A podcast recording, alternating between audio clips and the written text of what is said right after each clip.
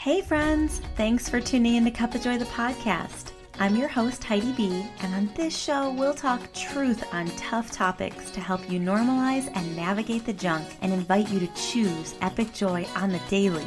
Because let's be honest, life gets to be a whole lot of both. We'll jam on beliefs, breakups, body image, and so much more to create breakthroughs and become the truest you.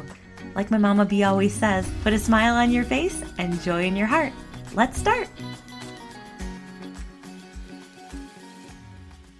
Hey, hey, everybody. Welcome back to Cup of Joy, the podcast. I have a recurring guest. All so many of you know the beautiful Dr. Sean Horn is back here again today to talk on really this unique, not unique, but special topic of navigating grief. Grief is a really big mm-hmm. topic. So, Dr. Sean, welcome back to Cup of Joy, the podcast. We're so happy to have you here today. Thank you so much. I love being here with you every time.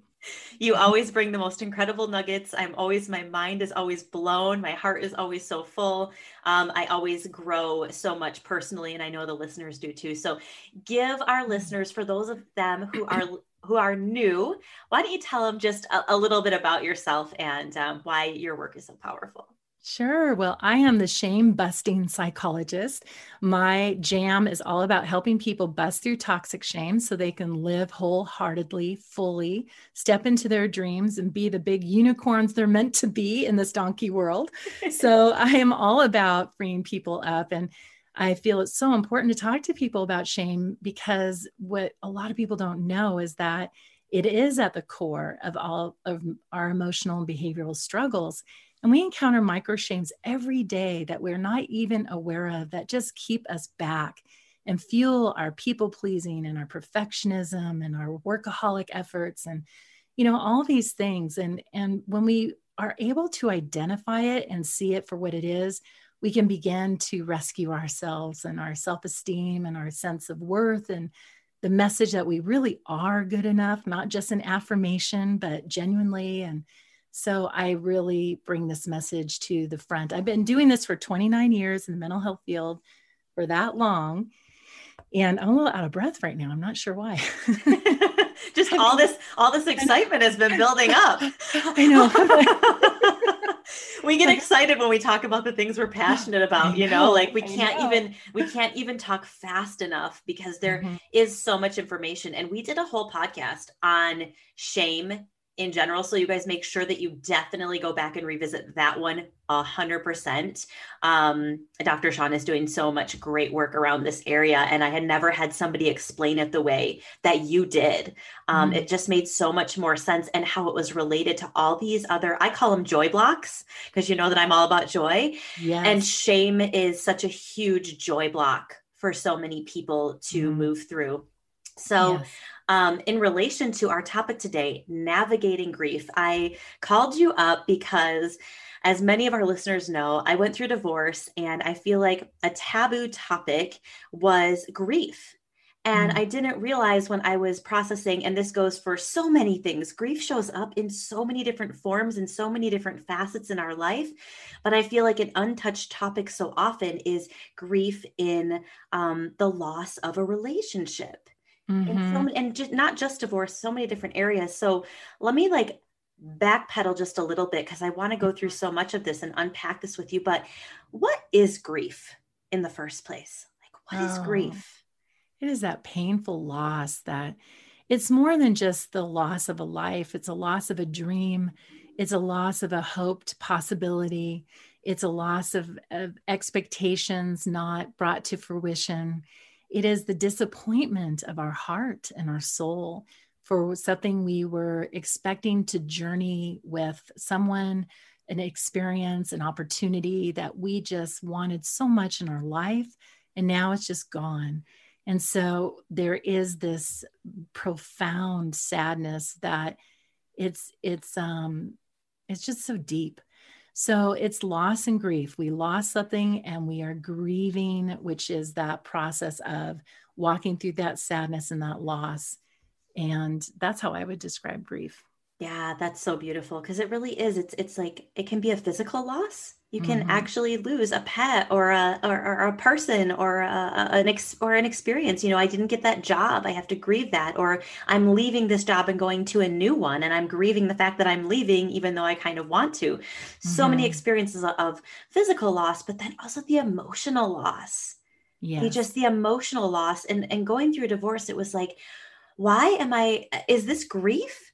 I, I didn't even know that I was going through grief at the time, and I didn't mm-hmm. want to admit that I was. Mm-hmm. And that's an area that I want to cross into today because I felt like although I didn't physically lose this person, emotionally, I did.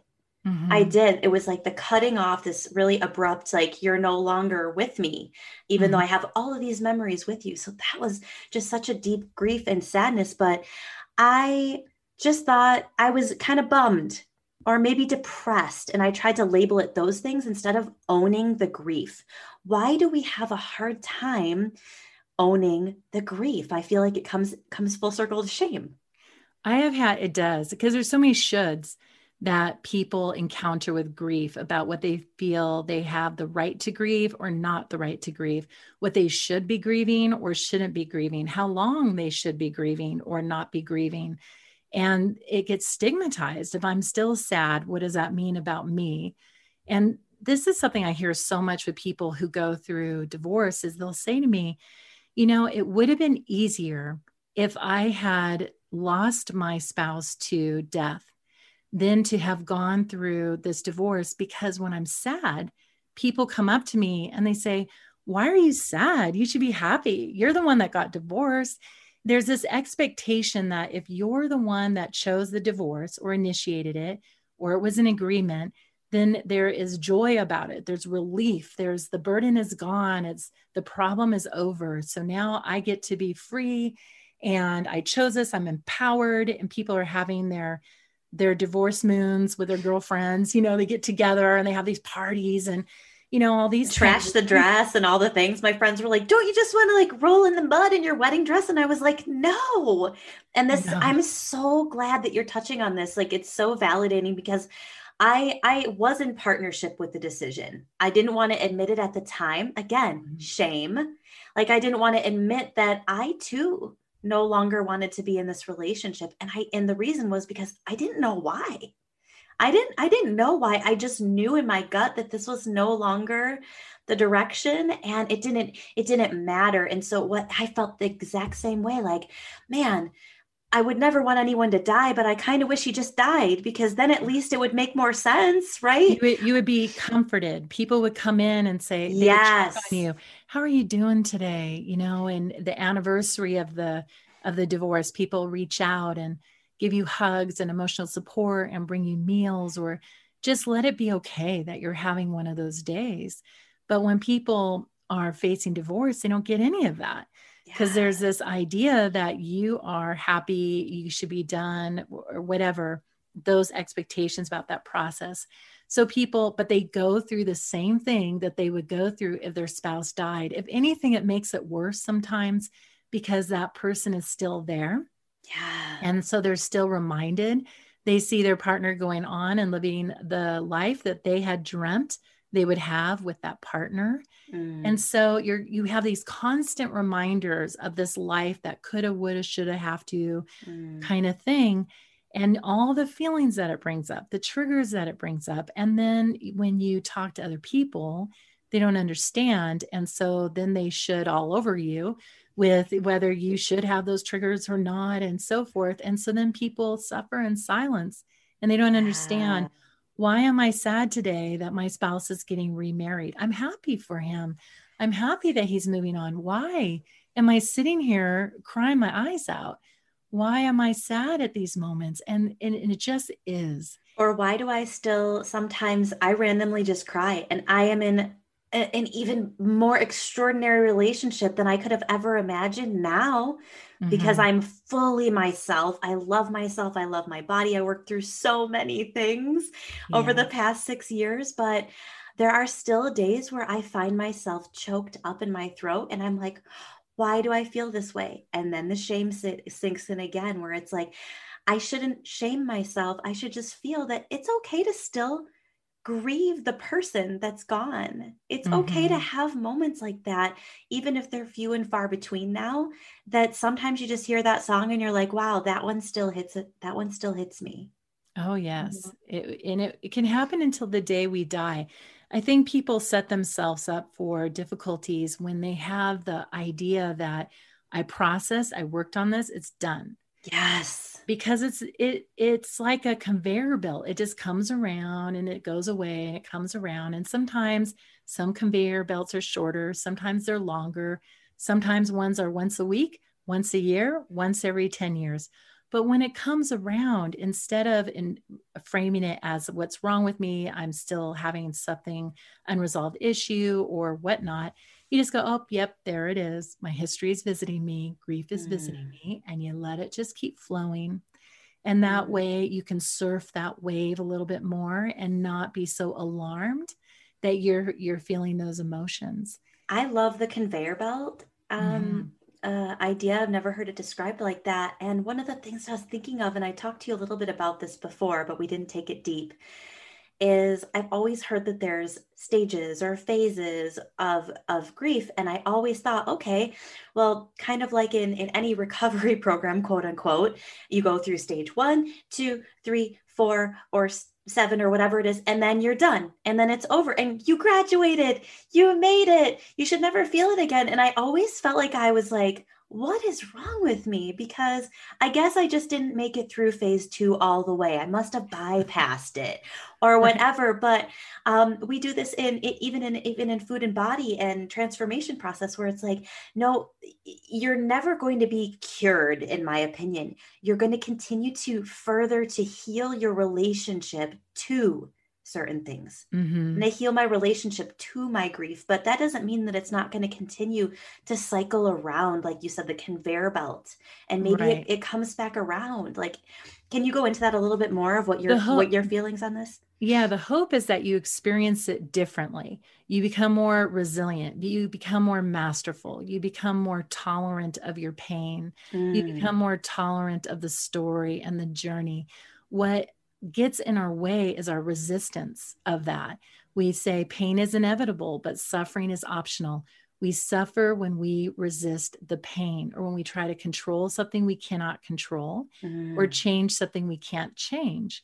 So when we stop resisting, why is this here? You can tell you're resisting when you hear yourself saying, shoulda, woulda, coulda, have to, I hate, if only, why, these kinds of things. You're resisting a reality that just is. And so when we stop judging it, we stop fighting it, we stop, we just let it flow like the waves in the ocean that, okay, today's a stormy day, today's mm. a calm day. You begin to approach the storms differently. You begin to see the value of the storms differently. And then you have an inner peace about it. You have peace with the distress. So you get, you're comfortable with the discomfort. You, mm. it's like, I have a, a, sunburn. I now know in, in my wise years, oh, okay, that's a sunburn. And I can overlook it. I turn my mind from it. I experience the pain of it, but I can tolerate it.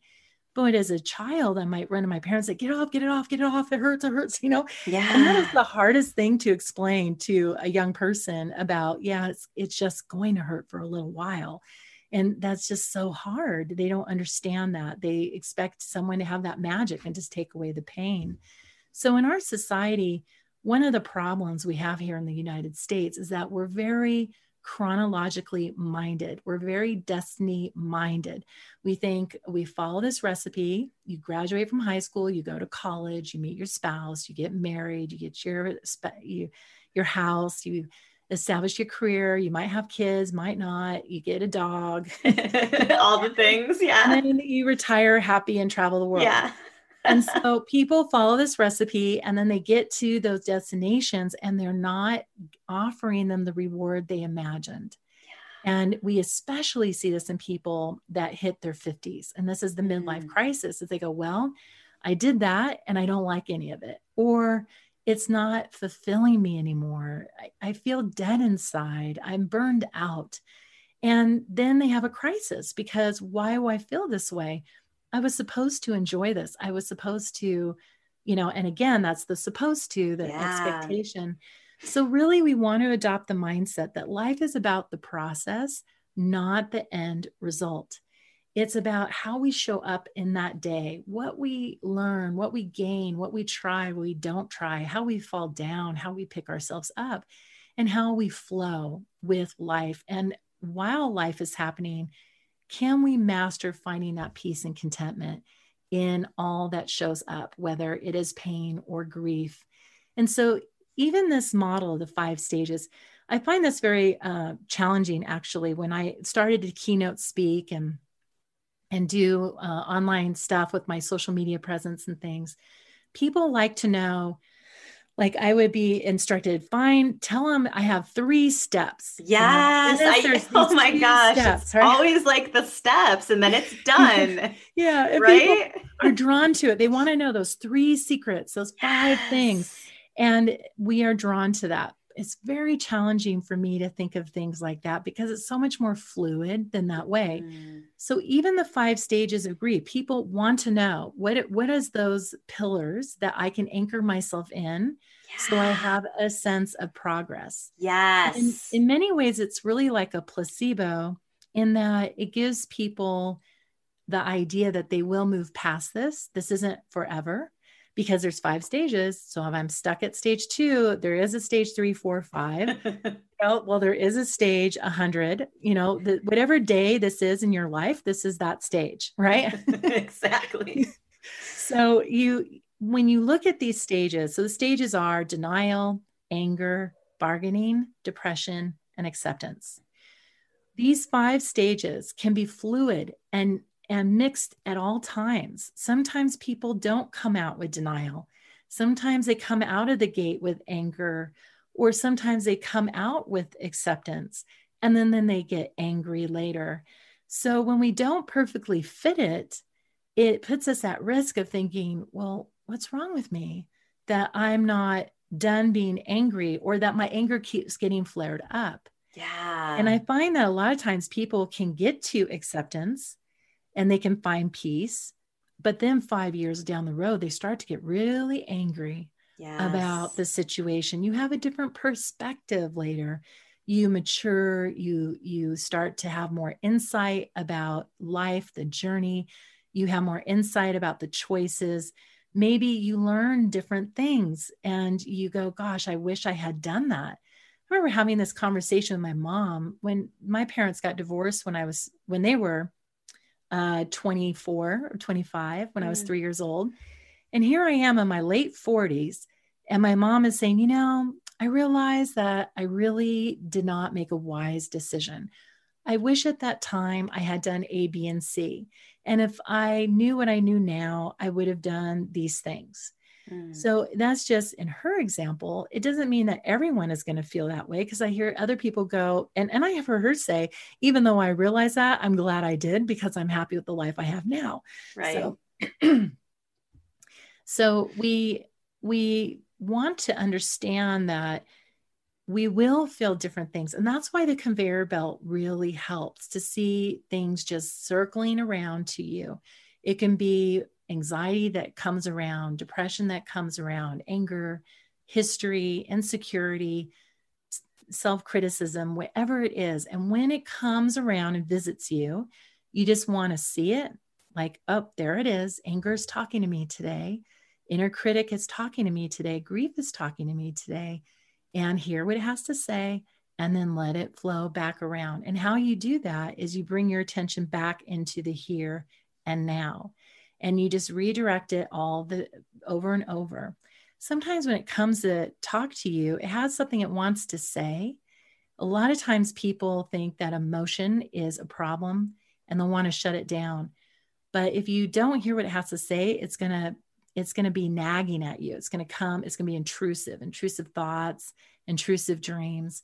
So instead you want to go okay anger what do you have to say to me right now and it's going to say well i'm so mad that this that you made this choice or he made this choice or whatnot and then you want to ask yourself if this what does this feeling need and what does it want hmm. it might need to not be treated like that what it wants is to know that in the future you are going to have boundaries to not allow that to happen like that.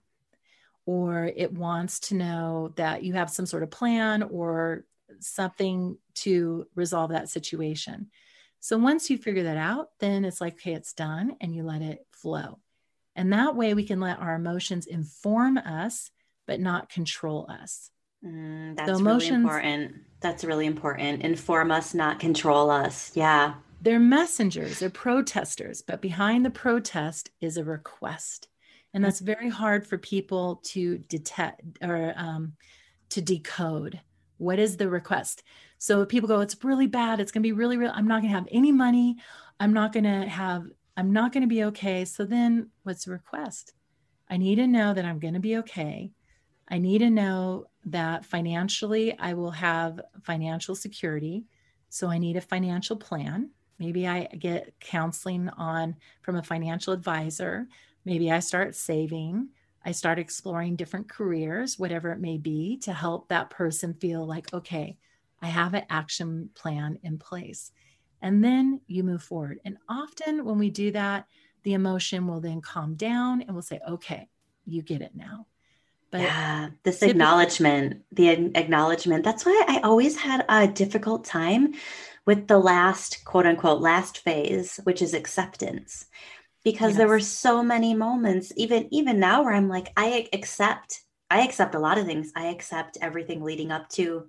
I accept that it happened. I accept my personal, radical personal responsibility now, which feels really good. And in the beginning, it felt really crappy. Like, oh man, everybody's going to hate me that I'm I was part of this, that I'm included in this, right? And that just wasn't the truth. It just wasn't the truth. But even in the space of acceptance, it's like there were times where I felt like I was feeling all the phases at once. I was feeling all mm-hmm. the phases at once. It wasn't this just like you said it was the conveyor belt. It was it was almost like just this swirling tornado around me and I was sitting in the middle of all of it. Mm-hmm. But I mm-hmm. just didn't want to um, I just didn't want anybody to know that I was grieving. Why don't we want people to know that we're grieving? Well, that's a complicated question. that, that, oh my goodness, that could take like three episodes to break down, really. but I will say that for one, whatever we think other people are going to think about us is often a thought we hold about it towards ourselves. Mm, that yeah. we are angry that we were part of it, that we judge ourselves. When we are afraid that people are not going to accept us for this, we don't accept ourselves for this. So we can let this be uh, like a mirror, whatever we think people are thinking about us to pause and say, Do I hold that belief about it myself? Mm. Is that hmm. coming from within me anywhere? And often we will say, Yeah, I'm really struggling with this. When people say something in therapy that they're so afraid to tell the therapist, it's really not about me, the psychologist. It's not about the other, it's them hearing it themselves and being present in the presence of another human being while you're speaking it out that that is such a aversive moment that people are struggling with their own so there's that piece to it. The piece that i'm i'm saying is really complicated is and and that one is too because that's like a defense mechanisms and most of the time defense mechanisms are unconscious for us like we're not aware of it. Our head can say no i'm cool but the body's going no i'm not. Mm-hmm. and so yeah. um, we can figure that out if we are having a lot of resistance and and perceived what we call self-sabotaging which is really self-protecting and we need to understand that that isn't a bad thing we're doing. It's actually our brain kicking in our survival brain kicking in to make sure we're safe. And that's something we can talk about another time it's big. Yeah. But the the one of the things that comes up for a lot of people with being emotionally vulnerable and not wanting other people to see them emotionally vulnerable we see this a lot in um, problems with attachment. If a kid had a parent whose help was not helpful that either they were too suffocating to like their anxiety made their parent anxious that now not only am I struggling with my anxiety, but now I have to clean up your anxiety, mom or dad. And that's a bigger problem than dealing with my own anxiety. Mm. So sometimes people will not ask for help because the help can be a bigger problem than the problem. So wow yeah, that sounds like me. I went into hiding. I literally could because nobody lived over here in California at the time. It was uh, just him and he and I who were here. Mm-hmm. And so I literally just went like, I'm going to sit in my house and hide from everyone and everywhere and just let just tell everybody I'm good. I just need some alone time. That's what you can do for me is give me alone time. And really I was just pushing myself into self isolation because I didn't want to hear anything. I didn't yes. want to hear, he sucks. Good for you. You're to, I didn't want to hear them bash him. I didn't want to hear them talk nicely about him. I didn't want them to hear, say nice things about me. Mm-hmm. I just wanted to just like sit mm-hmm. in it. And then it just became a really long time of sitting in it and, mm-hmm. and not supporting myself. Mm-hmm. You know? Yeah, it's getting that right support. I use a tool where I teach people to say, now is a time I to ask somebody, is now a time you want me to help fix it, or is now a time you want me to help understand it? Mm. And so if it's coming, if we are asking someone to be present for us, we can say, I don't I I need support, but what would help me is just for you to listen and just be present with me, but not to feel like you have to fix it, mm. but just to be with me. And sometimes we have to teach people how to do this because people don't know what holding space is like. They feel, I need to make this better for you. I need to encourage you. I need to cheerlead you. And that's just an intolerance of it. The other hard part is when you meet new people, you want to have good vibration. You want to show up in your best form. And so people will be drawn to you, you're drawn to them. And especially if you're a coach and you're this in this industry of helping people to feel better then you just feel like you're showing up as Eeyore when you're naturally a Tigger.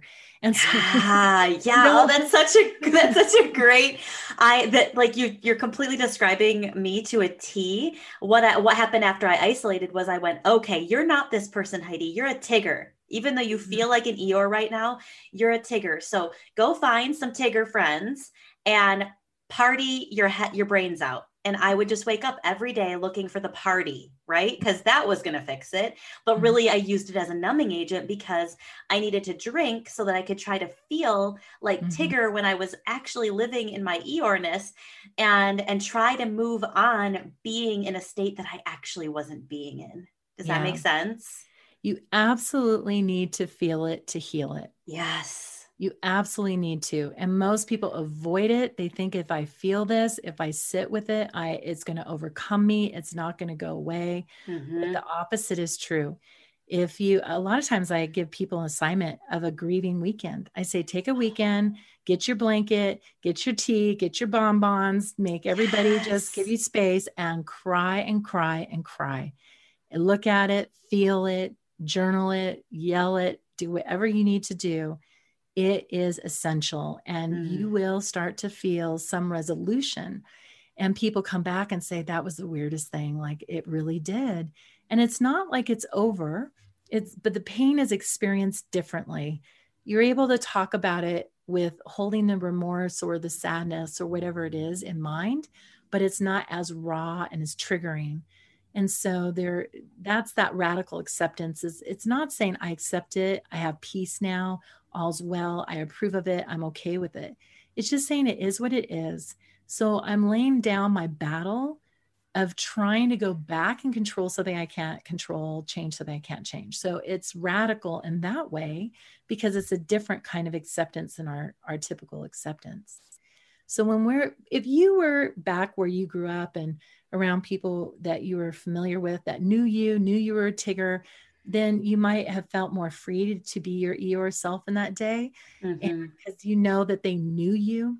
But when you're in a different circle and different people, you just don't want to show up for the first time in that space. And that's okay. That's okay because you're honoring too that I'm the relationships I want to build and starting fresh, that they're not the ones I'm going to take this to. I'm going to take it over here and let that be and you give yourself that room.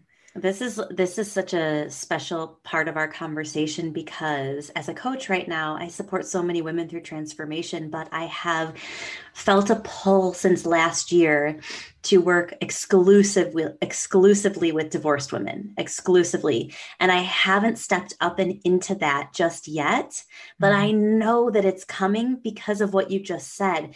There's this feeling with divorced women specifically where they go like i don't want to show up. And like i have this vision of oh i have to have girls like sex in the city as my besties and i have to like make sure i've got it all together so that we can have i don't ruin cocktail hour. And the reality is is like you can still show up to a group of women in your vulnerability and have the most transformative experience. Mm-hmm. But I didn't know where to find those women. I was like, where do I find a group of women in their 30s, in their early 30s, who are going through divorce? I, th- I literally thought I was the only one on the planet going through a divorce, first of all.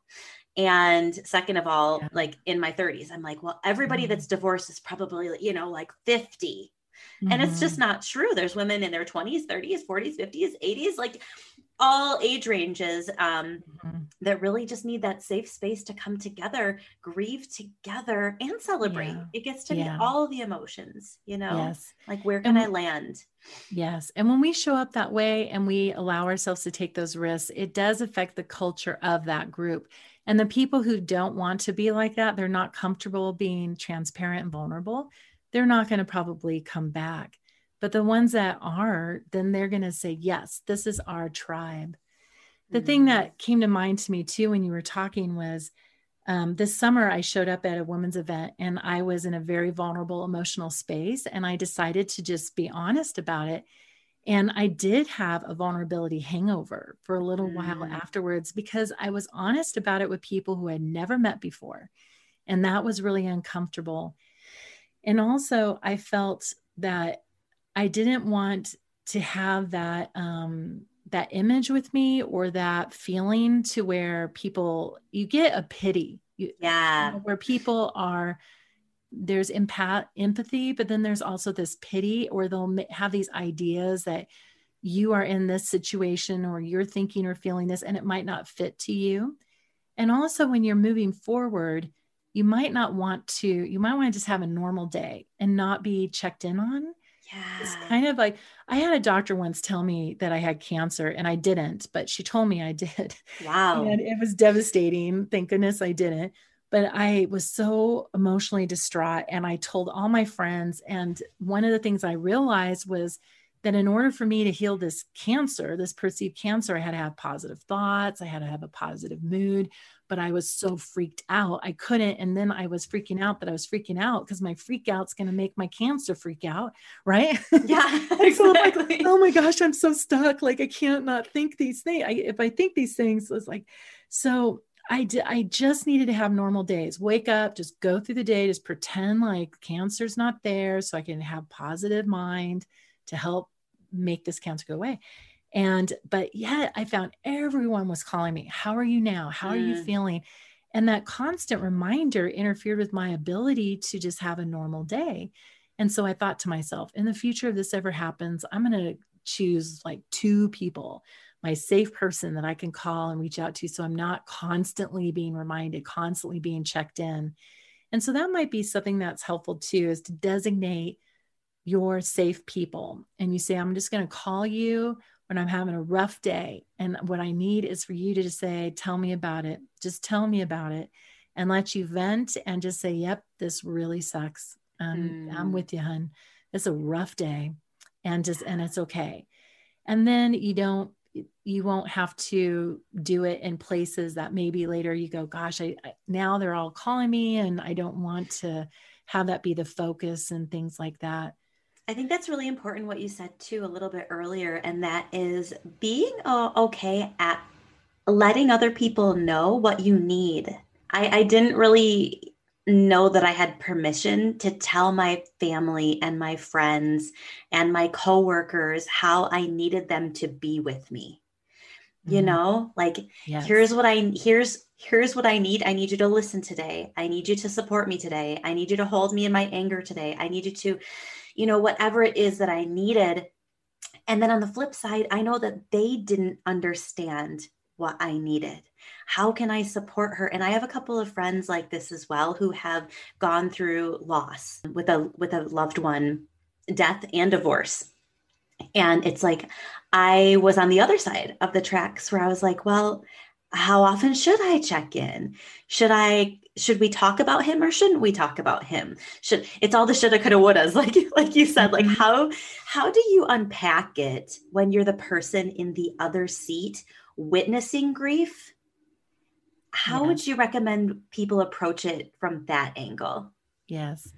I love that you said that because often we think that people know what we need and know what we feel. They know that we're home alone, sad, but we need to take back the power instead of letting it be all external. I'm cared for if the external world figures it out right.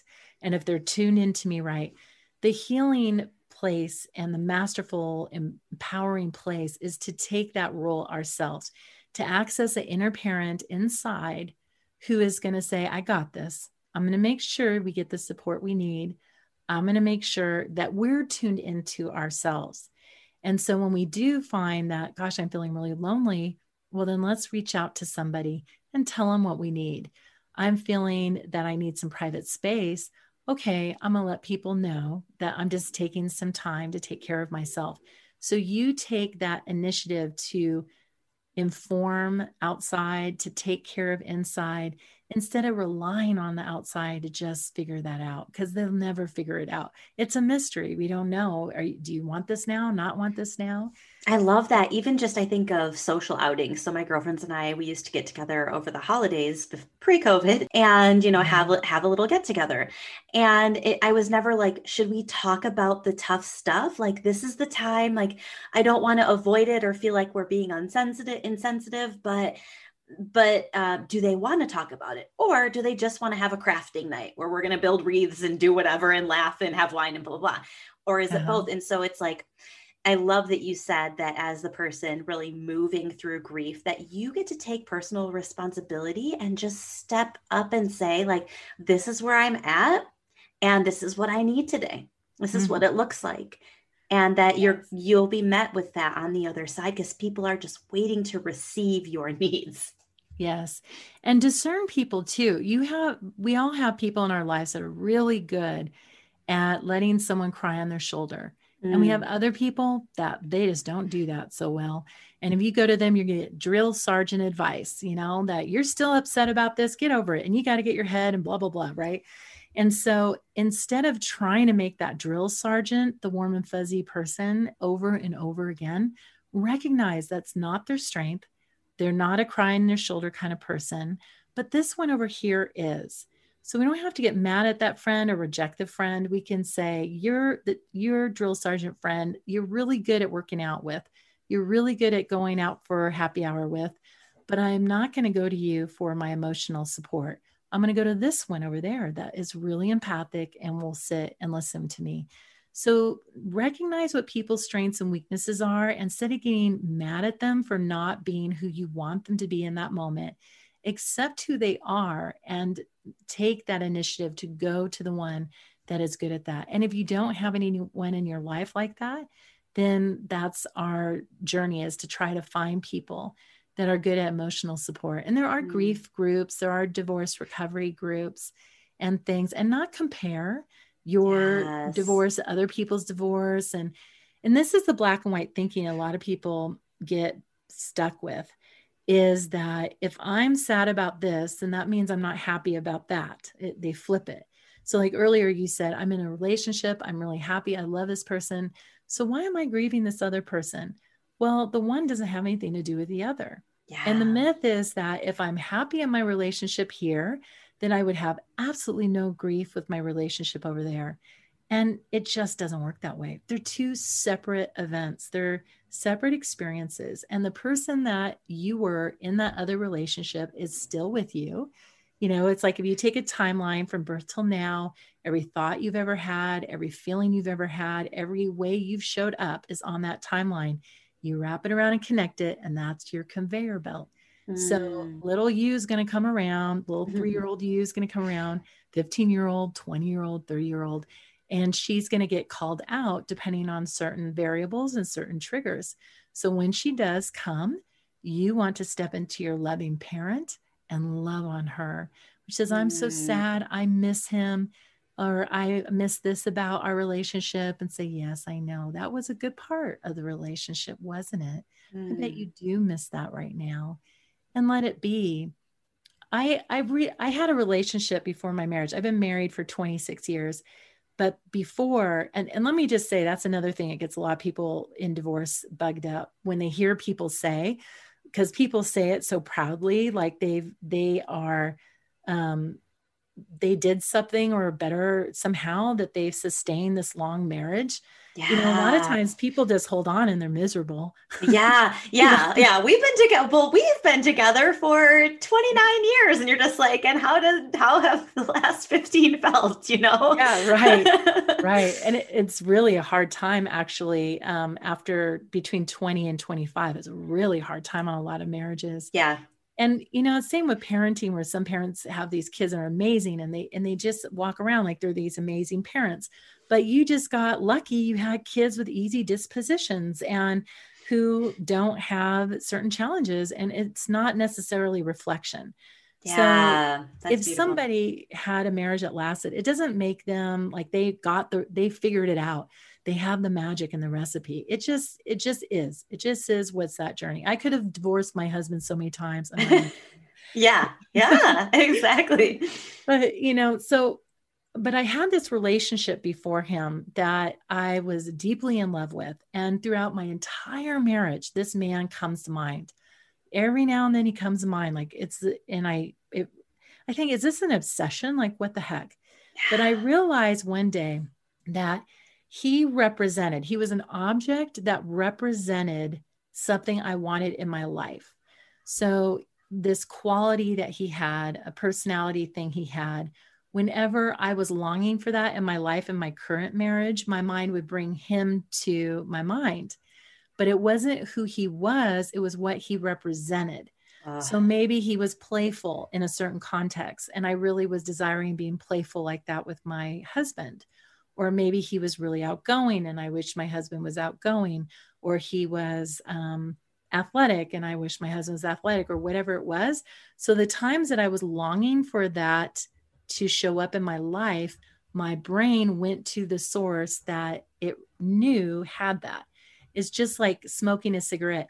If i'm stressed if i ever was a smoker and let's say i haven't smoked in 20 years but I once was a smoker. Under the right conditions, my brain's going to go, man, I need a cigarette.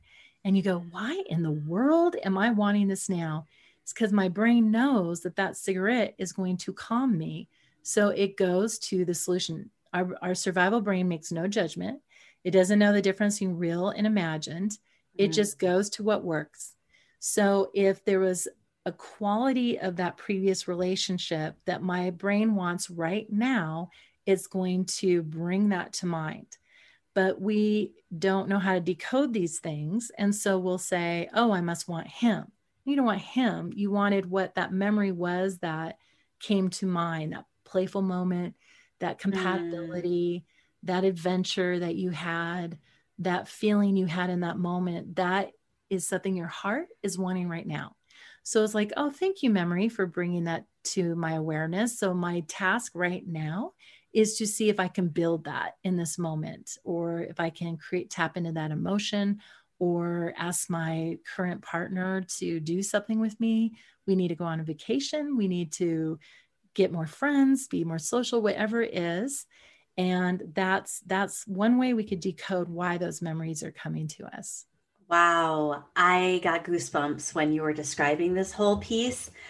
This is how so. Does, how does that connect with you? Like when you heard me say that, like does that come real for you? Or oh my gosh! I mean, immediately some uh, uh, person came to mind, and I was like, wow. This person pops up every once in a while, and I can't figure out because I'm like, we haven't seen each other since high school. It doesn't make any sense. Like, but I love that you said it's not him, it's what he represented. Mm-hmm. And then after you started digging a little bit deeper, I'm like, yeah, wow, it's the quality. it's that that quality and that quality and that quality that is literally my body just going hey heidi why haven't we done this in a while why haven't mm-hmm. we saying to this or done this or played or just done something wild in a while. Like remember remember when we used to do that and it's like, "Oh, I think we can confuse that even sometimes with grief, right? Like, mm-hmm. oh man, I'm grieving the fact that that's no longer in existence anymore." And then it took me to a space of friendship. And I went through a pretty big transition in friendship over the past, I would say year and a half, mm-hmm. maybe 2 years and it felt so painful to me and i couldn't real i couldn't figure out why i uh, why this cycle kept coming up it was like wow i would have a i would have a really close friend and then the really cro- close friend would meet somebody uh, another friend and then they would pick the other friend that's what my mm-hmm. perception was. And so it was like, wow, Heidi, you're really good at initiating friendship, but then you introduce people to people and they like each other better than their relationship with you and mm-hmm. i kept thinking that that was happening and the reality was is that i just needed to grieve i just needed to grieve the loss of what actually wasn't the reality of that relationship anymore mm-hmm. i was trying to hold on to these past qualities of what these people with these friendships represented mm-hmm. instead of sitting in the grief that they no longer were that. Yes, very powerful. Very great that you put that together. I find so much when I listen to people tell me their story, there is the actual relationship they are in, and then there's the perceived relationship that they think they're in. Yes. So they'll say, like, I don't want to end this relationship because we have so much fun together. We're going to go on this trip together. We're going to have this adventure together. And so basically, their partner paints these verbal pictures for them, uh, draws it like, we're going to have this future, that we're going to do these things, we're going to be these people together, just hang in there. But if you look at the actual situation, none of those things have happened. That person has never taken them anywhere, has not spent any money on them, has not had any fun with them, Nothing of that has happened. But in their mind, they're saying that that's what they're giving up. They're not giving that up mm-hmm. because the fact is, none of that has happened. It's an idea that you're giving up, and that's not real. So we we have these two different realities. We have the reality we're living in and the land of Oz that we think we're in, right? Yes. And so when we think, "Oh, I'm losing this great friend," well, are they a great friend? Have they have they friend? even have you even talked like I literally had this moment where I woke up and I was like, Heidi, have you even talked to her? Have you even seen her in over a year?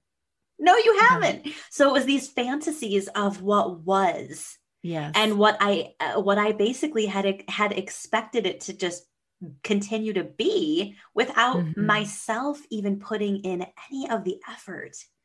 The so I needed part- to grieve that. Like really, really, it wasn't until I grieved until I sat with it and I cried about it, like ugly cry, snotty cry. Mm-hmm. Then I was mad about it, just like, why? Like, why, why wouldn't you stay friends with me? And then I was mad at myself. And I went through uh, the grief tornado that I described to you earlier. And then I was finally like, okay, storm's over for today. Storm's yes. over for today you know? and that scenario is one we see a lot in relationships of all kinds because we have we see someone's potential. Mm. and we see the potential that we could be these best friends. We could be people that have fun together like this and that. And then it doesn't happen. And then you see them enter a relationship with someone else and do that with them. Yes. and then you wonder what's wrong with me? How come they didn't want to take me on that trip or me on that journey? Yeah. and the way I've finally landed with that is just to trust the energy of that, trust that that person is not your person. Have you ever had that experience where you talk to some person and you just you say things at the same time, you interject at the same time that the timing of your conversation is off and you can't figure it out. Is it the joke is off, your your response to their joke is off and you just it just is a weird interaction. Yeah. And you walk away and you go, what the heck? How come we can't talk like normal people? it's like it's like we're stepping on each other's feet when we're talking. And it's just awkward, incredibly awkward. But you're not like that with anybody else. Or you're with somebody, and the second you're with them, you just feel immediately exhausted, like you need to mm-hmm. take a nap. And you go, Why am I so tired with this person? But then you meet another person and you're on fire. Like the best of your personality comes out. You're telling jokes, you're charismatic, you're engaged, and you walk away just feeling like, wow, it's the best version of me. We want to pay attention to that because there are chemical interactions going on between us and other people that we don't sense with our um, conscious sensing it's neuroception it's a it's a neurological perception we're smelling the person we're sensing their energy we're in sync you want to be with people that you're in sync with and even if they seem like someone that you should be in sync with if you're not in sync with them just let that be okay because there's something about the chemistry that is off. There's something about the timing that is off. So when you recognize it like that, you go, okay, that that's not my person, and you let it flow, but you keep moving forward and notice the people that you interact with that bring that best version of you out, that you bring that out in them, that you feel expanded, you feel big, you feel vibracious. Those are your people. Mm. and you'll start to notice that. And when i started to step into this new eh, world and industry and going out and speaking and um, doing all this stuff i it was a little disjointed at first because i would meet people and i would feel uh, i wouldn't feel full and vibrant and then other people i would and but i was so conditioned to try to make the non-vibrant relationships vibrant because i would see them be vibrant with other people and so I go, Well, why are you vibrant with them, but you're not vibrant with me? What's wrong with me? Nothing's wrong with you. You guys are just not at the same vibration. That's all it is. So let it go. That's not the table you're meant to sit at. That's not the banquet you're meant to be at. There is one waiting for you that mm. is going to be incredible for you. The most incredible people, incredible opportunity, and you trust that. So when you say no to something, you're saying yes to something else. And you have to trust the power of that intention that you set the intention, the universe will conspire to assist you, and you are going to a destination that is going to be amazing. So, mm-hmm. whenever we leave a relationship, whether we're assessing it as positive or negative or or whatever we size it up as we the moment you set the intention to create wellness health and good things in your future, you got to trust that it's coming and you're moving towards it and you're co creating with God to make that happen. And mm. so trust the timing. We trust that there are good things in our future coming and we want to find that way. Now, one of the symptoms of trauma is it causes people to lose the ability to plan for the future. Yes. Sometimes I was just going to ask you how do we how how do we get out of grief because I feel like a lot of times people feel like they're stuck in it. It might be trauma yeah. too and like there's old trauma which is we knew we were exposed to an event and that caused a trauma response. But now we see new trauma as having everything to do with regulating your nervous system so sometimes people, it's so stressful, it's so jarring that their body can get stuck in a trauma state. So they need to have tools to help resolve that physiological trauma.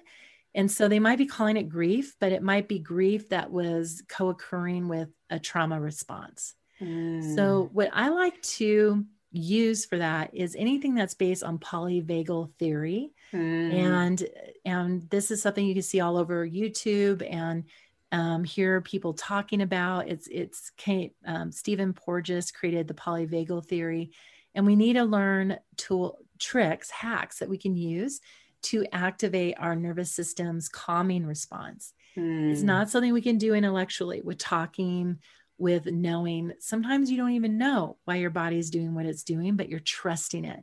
You know, when you say that you sometimes randomly cry, this is a good thing because what happens when we feel safe is the emotion that has been trapped in our body gets released and it comes out like little bubbles it's like getting the gas out of you.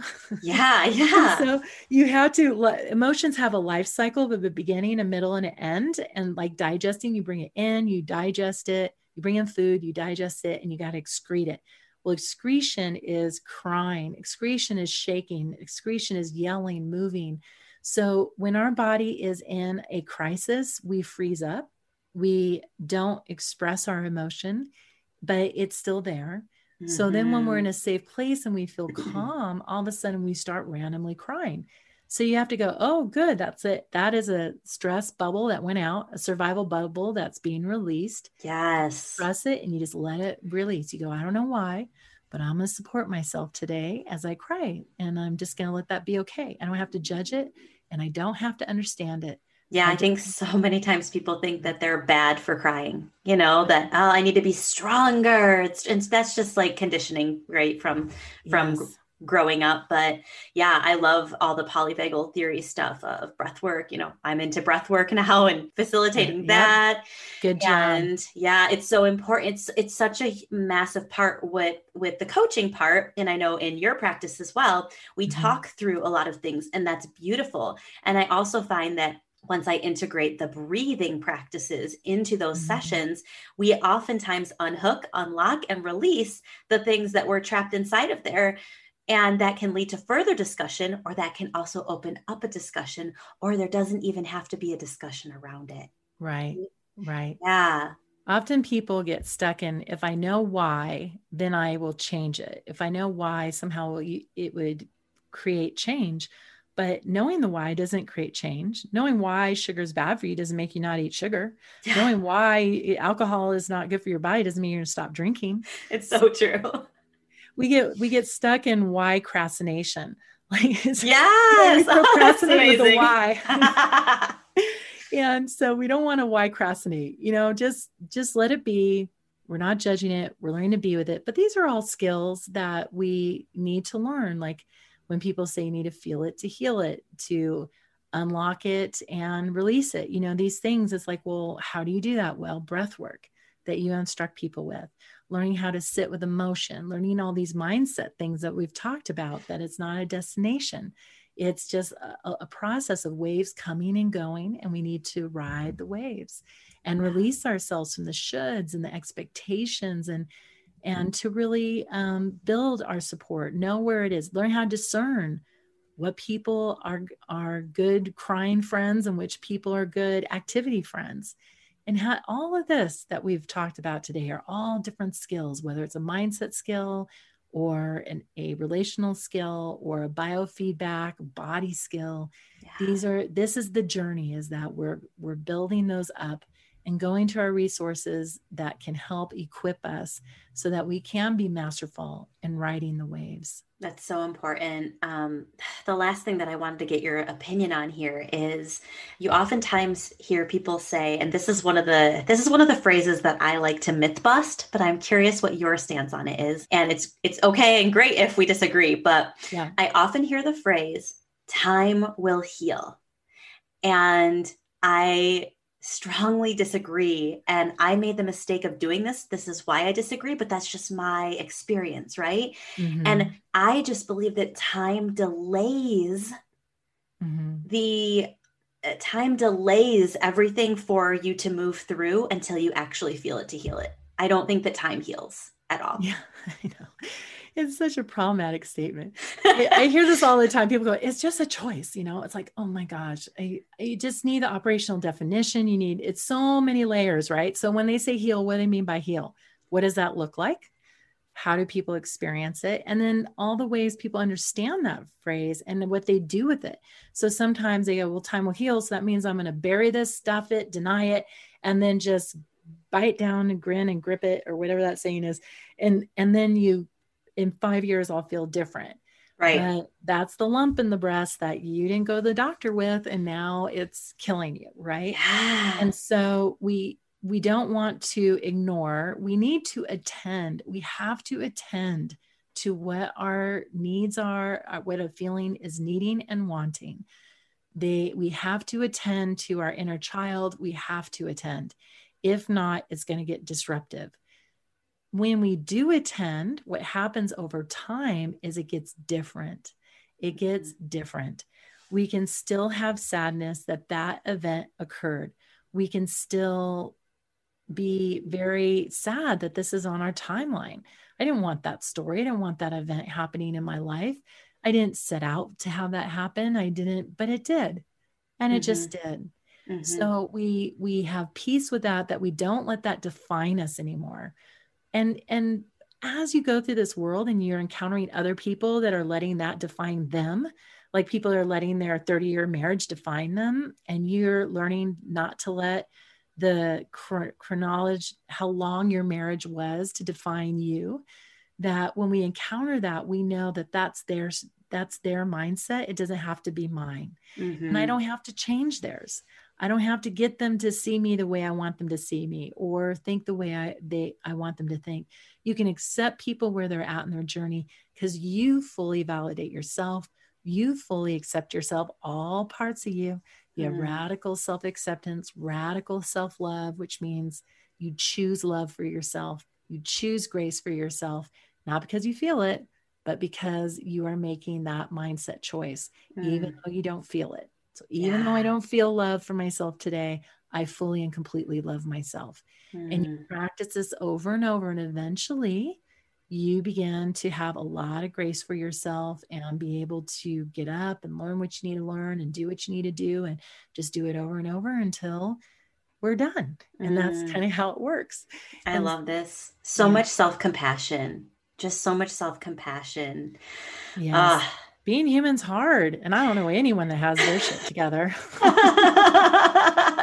Exactly yeah. and if you do they're probably not showing the whole story right that's right? my my rule of thumb is the day that my clients are doing better than me i take that day off you know yeah, I mean, it's so good. Because we so i have those days you know like yes. some days i'm at top of the well and some days i put i i take a nap and do something else because i just can't be there that day and that's okay Oh, this conversation has been so magical as usual. I can't thank you enough for really helping people normalize grief. We have yes. to normalize that grief is not just, but it is just another emotion in yes. all of the all of the things that we're feeling so if we can just know that it is okay to feel it yeah and it's yeah. okay to ask for what we need yeah. um, it can be such a powerful powerful tool tool to just continue to move through the uh, what do you call it the cycle the conveyor belt the conveyor belt i love yes. that i will never forget yeah. that um, and and so to beautiful. know that even if the marriage